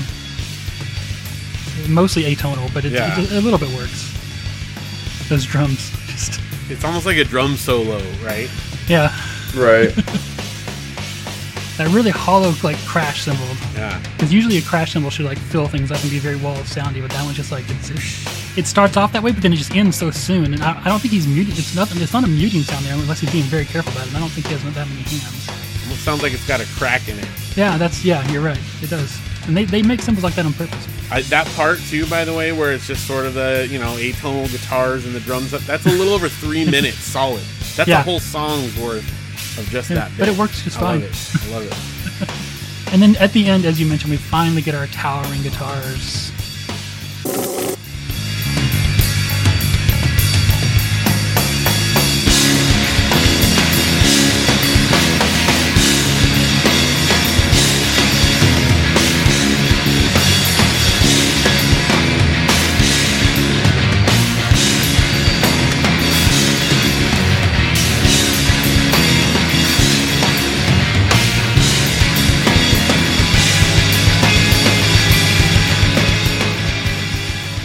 Once again, there's that there's that fuzzed out guitar in the background. That's just we're literally just li- listening to speakers that are being overdriven. They can't. Yeah. They're not doing anything except for making a crackling sound. And some of those guitar parts of that last bit are almost like in the hardcore realm, the way that they're. Mhm. It's oh, it's such a good. It, it- that Yeah. whole long build up. I, I know you guys are familiar with Starflyer dual overhead Yeah. cam when it's like the super long, like da da da da da, and it's just this ridiculously long build up, and then it crashes in. That there's nothing like that. I love that feeling of just this huge build up that's ridiculous, and then when it finally Yeah. pays off, oh, it's a good song. Yeah. And this this one does kind of bring in that a little, a little bit of grind, a little bit of like shoegaze sound, where it's like it's like this filtered hardcore sound, right? Where they take Mhm. say take hardcore elements, but it never gets into hardcore. Like, yeah, and, and that's actually one of my. It's funny. That's one of my notes later on. Is is that there there are hardcore elements in here, but we never get into the realm of feeling like it's overly hard or overly dark because it's hardcore or anything like that. Mhm. You know, there's, it's just like these hardcore elements are just sitting in the background. It's a good song. Jay, anything to add to that song? I mean, you guys pretty well covered it. I I'm gonna disagree and say it's a little jammy for me at points. I like that they were willing to do that on the Yeah. last one and just just go all out and make it long. I was kind of like, okay, like fast forwarding a little bit, you know, but um, but you know, Yeah. different people like different things. So uh, I did like how the chorus came back at the very end and Yeah. tied it all together, and then it ended. I wouldn't want a whole album of 11 minute songs like that, but No. for a closer, True. it totally works for me. Like, Fair. I remember a friend of mine coming up to me in, in high school, in like the in like the the corridors of high school, and and and saying to me, "Hey, I got a new uh, Smashing Pumpkins EP that's just like them like noodling around and jamming. on. Do you want to come over and listen to that?" It's like, no, that sounds horrible. but that that that's not how this feels though. As as much as it has a looseness to it, it's it still all feels very purposeful. yeah, I think. I do too. I, and I think if you, uh, if you, you could stick at different points, like a track, you know, where it would start a new track number and maybe it would Mhm. help break it up and make it feel more, you know, palatable for you, Jay. I, I don't know. Maybe. Okay. Fair. Fair. All right. All right, Phil. So, what are your overall thoughts on this album? How how, how does it come off? I mean, I, I've probably been playing my cards a little close to the chest, but I really like this album a lot. um, Yeah. So yeah, it, it's great. I, I, to me, I mean, it very much still sounds like the '90s. I wouldn't Mhm. try to trick someone that this just came out. Like, hey, listen to this new album that just came out in 2021. But I love Uh, the There's 90s. some pretty '90s. There's some pretty 90s, out- 90s sounding stuff coming out right now, but I think it's more like people making a reference back to the 90s Yes. than like actual, yeah. Kind of like how the 50s were real popular in the 80s. Like that's where we're Yes. at now, you know, which is yes, you, you are correct. which is weird for me. But Yeah. Yeah. I- me too. and I never would have thought the 90s had a sound when we are in the 90s. Like it just was music now. Right. And I remember this conversation with my wife where I'm like, no, it's not like the 50s or 60s or 80s or something where you could like instantly recognize it. And then we, she plays me some sample and I'm like, oh yeah, that definitely sounds like the 90s. Okay. You're right. Yep. I remember playing some uh, weird Pixie song for my wife once, and I was like, "When do you think this is from?" She's like, "I don't know, '91." I was like, "Crap." Yep. Not, not fooling anyone. Still great though. yeah. Jay, what are your overall thoughts? Yeah, I wish I had checked this out more at the time because I do like it quite a bit, and I'm not sure why I didn't notice it more than other than like 96 tons of stuff was coming out Yeah, in the Christian that was a big scene and I probably just like could not keep up. But yeah, I enjoyed it quite a bit too. Yeah, I'll stop there. It's it's good. Like it's not sometimes we listen to this stuff even we've had a few recent episodes where I love the music, but I go back and dig through the lyrics and I was like, yikes. Um, this one, other than that one word master in it, for the most part, like I really like lyrically, I'm okay with musically, I'm okay with like, yeah, it's good. And then I, you know, I, I hope we cover this in our episode. I listened to a little bit of their EP after this and I really like that. I think they kind of kept evolving as a band. This is good. I give it a stamp of approval. Especially the albums that we cover. There's not a lot of stuff that we talk about that I would consider a work of art. Um, but I, I would say this album is a work of art, it, more in the purpose behind it. Like there's there's a very obvious vision here, and I think that they pulled it off. I I think that there's still you know it's it's it's derivative of Sunny Day Real Estate. Sure, fine, right? I don't think that's too negative because Sunny Day Real Estate was a game changer, honestly. um, and they're also from these guys are from Seattle, where they're going to be, you know, hearing Sunny Day Real Estate a lot because they were blowing up the scene at the time. you know, and I I think in a way, like I said, the the the day the colors died, the song, in a little bit kills this album because you listen to that song, and then you're expecting more of that, but there's not more of that. It's this excellent song, but then they they change directions so thoroughly and so hard that you don't know what to do with the rest of the album. At least that's where I was in the '90s as a, as a kid. I didn't know what to do with the rest of this album. Also, probably the rest of this album's probably a little more too mature for for me when I found it, both musically and lyrically. I would say. But yeah, so I I think if you if you even if you take that song off, this album stands on its own. And, and I think it's really good. I think it still lacks something. I think it lacks some defining moments. I think as as, we, as we, we've touched on, there's that they're holding back too much of like the the rocking guitar thing. But you know, I had the same feeling when we when we did Quell that I really liked that album, but it just it, it lacked those defining moments that really set it apart from everything else. But yeah, I, I, I really liked it. I, I, I want to look at what some other people thought of this at the time. There was an HM review and a Seven Ball review, but I don't have those and I couldn't find them. But the only album I could, the only review I could find at the time was from Cross Rhythms, and they honestly seem. It's only one paragraph, and it's a pretty short paragraph, and it seems a little bit dismissive. Here, it starts. It starts like this: Another young alternative band hailing from Seattle vie for the attention of this re- with this release, and then they go on to say, "My favorite track would have would have to be just the same." Oh no. Yeah, That tells you a little about the reviewer there, I think. You know? Yeah. exactly. yeah. So Cross Rhythms, you really fell on that one. You know, the, yeah. You, you, I understand there's a lot of albums out there, especially '96, but you you missed it here as well, as did Jay and I. But you know, yeah, you True. I think it says something that you would confuse it with a really popular band at the time in their local scene because a lot of Christian music, as you guys are aware of, is not known for being like super contemporary. So Yeah, to say right. like, oh, they were totally fitting in with that scene and going after like that's actually a step up for a lot, you know. it it is a step up for for a lot of Christian music. you are correct. We've already touched on the on the uh, artwork here a little bit, but but I, I I will say that easily this album caught my attention from across the room. Like I, I saw this on a bookshelf and I listened to it. I once again I was lost with it, but I did the the artwork did draw me to this album. Definitely. It, it stood out against anything else. I still don't know, like, I mean, I don't know if those are Tums or if that's like an actual drug or is it aspirin? I don't know, But they but look like they look like aspirin. probably. But then the ones inside, I mean, those are different pills on the, Do on not. the CD Yeah. and stuff. So that was just something that yeah, I, I don't know what this is, but I have a feeling it's not going to be another like pop. this is not Twila Paris, uh, you Right. know, in that, Right. that genre. So I think I'm good. Yes, very true. I love the cover and the layout. Uh, I, if I had to critique something, though, I don't love the font. Okay. Just saying. You know, I might have Nineties fonts are one. easy to hate. Yeah, it's very, it's very nineties. Nineties trying to do a throwback to like maybe the seventies or something, Hmm. right? Yeah, And Yeah, I can see that. Right. Any any uh, closing thoughts on the album before we uh, go on to where are they now? I think they're really talented, you know, also. Yeah. Like I feel like there's it's not you don't just have like a guy strumming a GCD chord and I can like sit and noodle around on my acoustic guitar. It's there's a lot of thought and complicated parts put into it. I, I don't know Mhm. musically as much as you do, but to me they feel like they're pretty talented overall. No, yeah. That if, if they had another guitarist and they could add that extra layer to this, this um, they they they have a lot of lot of things going on here. Yeah. We should probably also mention that this was recorded. Uh, this was produced by um, Aaron Sprinkle, of hmm course, executive produced by Gene Eugene because it's on his uh, label Brainstorm Artists International. And Andy Prickett of the Prayer Chain was involved in some of the behind the scenes stuff. yeah, well. he did one of the songs. I re- I remain yours.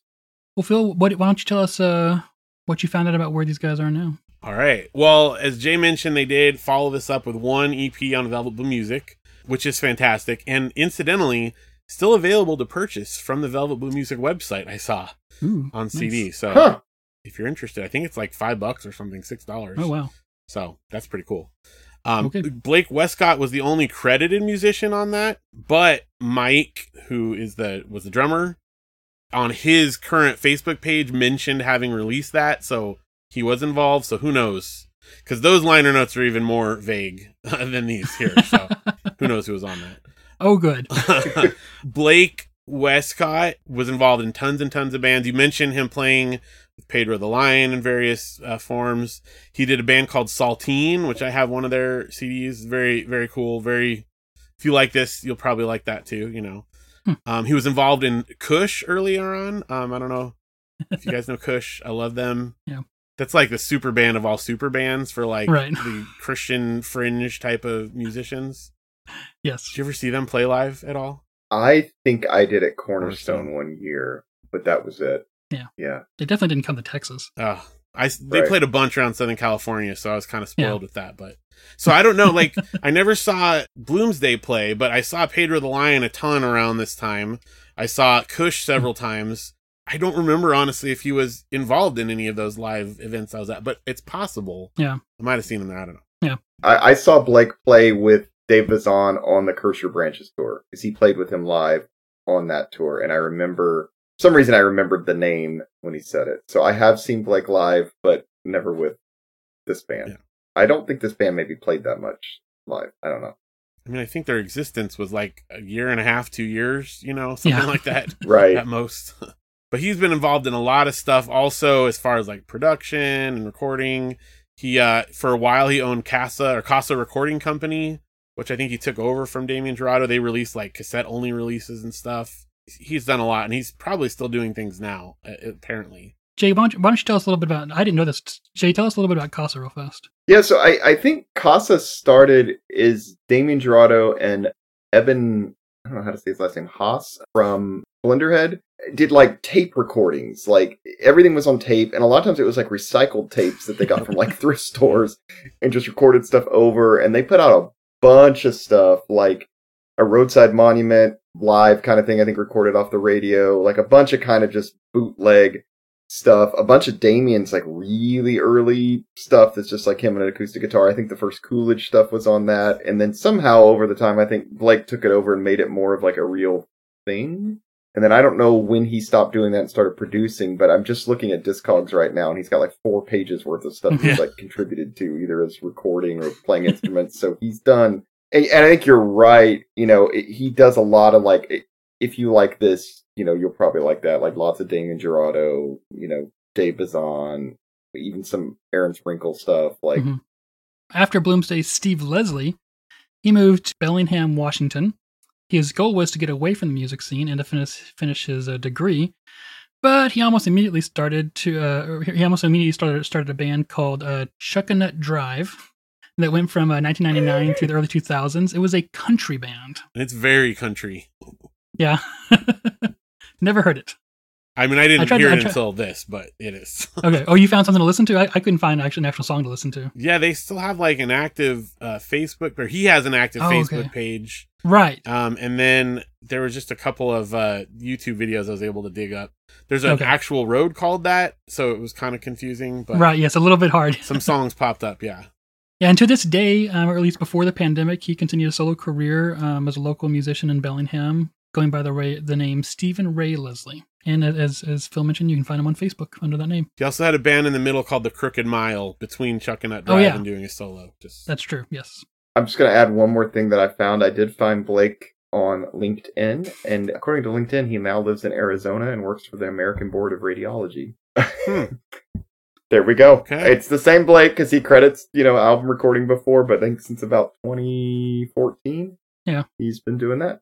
My big thing is he seemed to basically from this band, and I know he did Saltine and a couple others, but really after this, he didn't. There was no like Blake Wescott Yeah. music. Like he was material. involved in a ton of stuff, but I didn't see anything like primary songwriter or singer or anything. But come on, a guy like this who plays this much music, surely he's got songs somewhere, right? Like I feel like he's got to have something he's been working on I would since hope so. then. So would love to hear it if anybody knows where it is. Blake, Blake, if you ever hear this, we'd love to hear it. I'm sure there's like got to be at least a few songs he's written since the Bloomsday days that you know deserve to be heard. He was involved with a uh, Casa Recordings put out a couple albums by uh, Sarah Shannon, who was the former lead singer of another band. I forget what it was, a Velocity Girl, and he was very heavily involved in writing and producing that album. So, but yeah, you're right. There's no like him original material, which is which is very disappointing. I agree. Well, then also, I don't know if you found Mike Bravine, the drummer, No. is also still an active musician Oh, really? out of Knoxville, Tennessee. He's got a Facebook page, facebook.com slash Mike Bravine, just like it is in there. And he's does, I don't know, drums still. Any other final thoughts before we uh we bid you adieu, Phil? Well, did you, you guys are going to do the award? I didn't. I Oh, the award. Sorry. that. Yeah, you're right. Sorry. Let's go. I want to get to do an award. It's the fun part at the end, you know. Phil, do you have an award for this album? I do. This one I called the Day the Mystery Died Award, aka Ooh. the Enya Ooh. Award. Enya? Okay, here's the explanation. because this album is always just this like enigmatic mystery to me, and yeah. looking closer at the lyrics, some of them great, like turned out fine, but there's definitely some moments that I found to be a bit cheesy or whatever that you know, I wish I didn't know. I wish that that was still mysterious, right?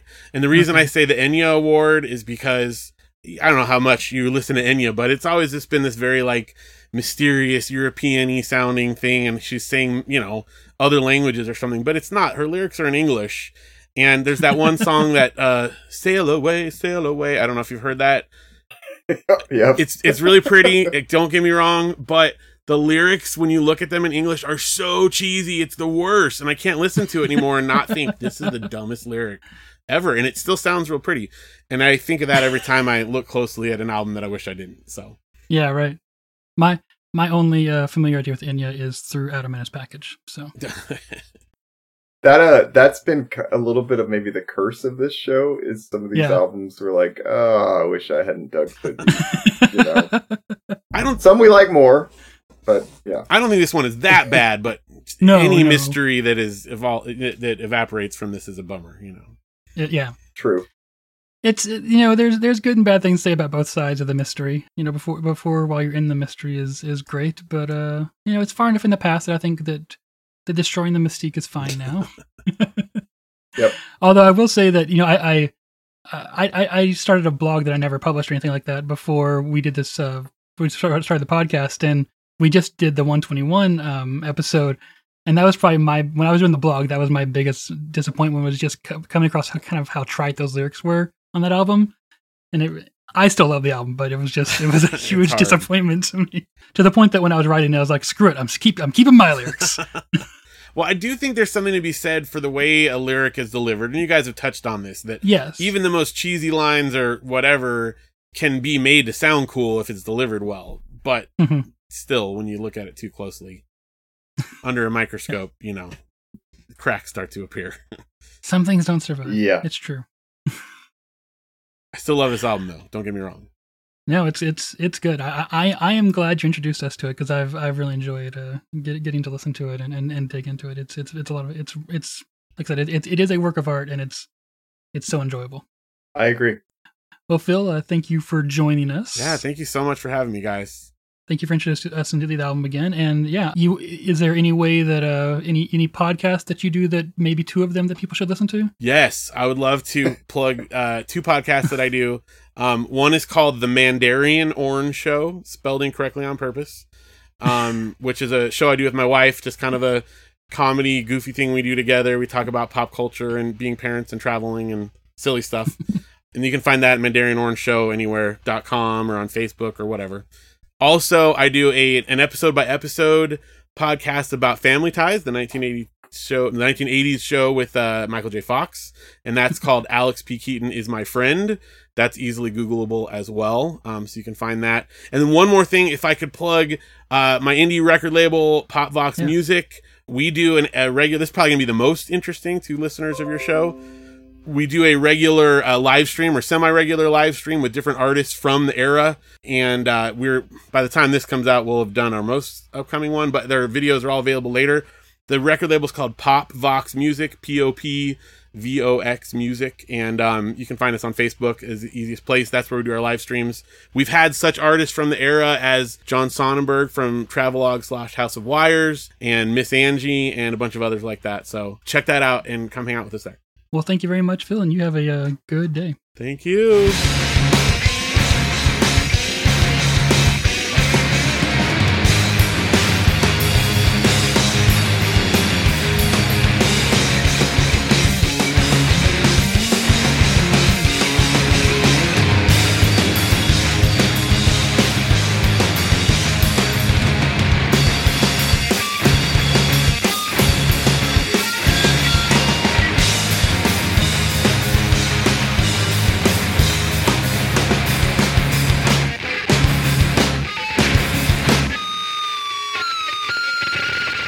All right, Jay, what are we listening to for our next episode?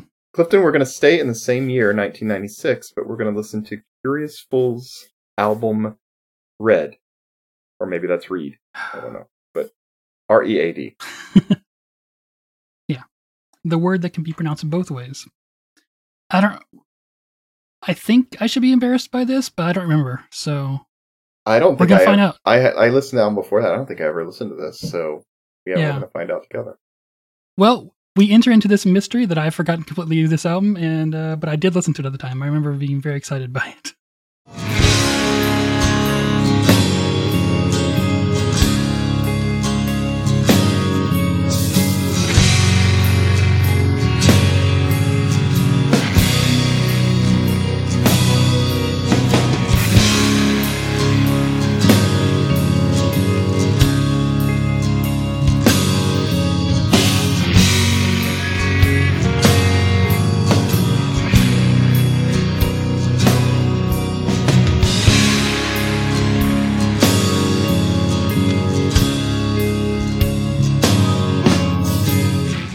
Thank you for joining us for another episode of Your Music Saved Us. If you enjoyed your time with us, please leave us a review or share this episode. Visit our website, yourmusicsavedus.com, to find out all the ways to listen. We're on Twitter, Instagram, YouTube, and Facebook. Join our Facebook group or follow us to keep up with the latest or interact with or interact with us. Send complaints and disagreements to yourmusicsavedus at gmail.com. The music in this episode is the work of Bloomsday and is used with apologies, not permission. And you should go and try to find Bloomsday to buy. We were told by Phil that you can still buy their EP at the Velvet Blue Music site. And, you know, see if you can find anything else out there.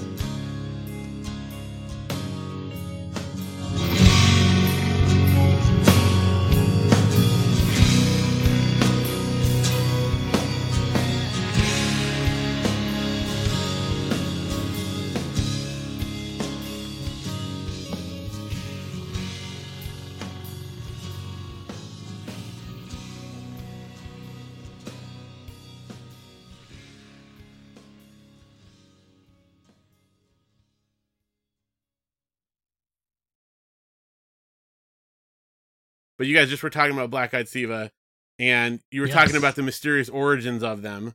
And um, my first job when I was in high school, I was a sound technician at a Christian camp slash conference center, and they were the house band one summer I was there before they were signed to Five Minute Walk, and I got Really? to run sound for them. They were like doing worship leading and concerts and stuff throughout the weeks. Um, and anyway, it just you guys are like, oh, nobody knows what they did. I'm like, no, before they were doing that. And so I was digging around for my old demo of them before they got signed, and I couldn't find it. But I did come across my rainy days demo from when I saw them back in the uh, rainy days days. Uh, you can't see it because it's green, and I got the green screen. It's green. well, trust me. Let's see. I can show you the black part there, and it says rainy days. Yeah. So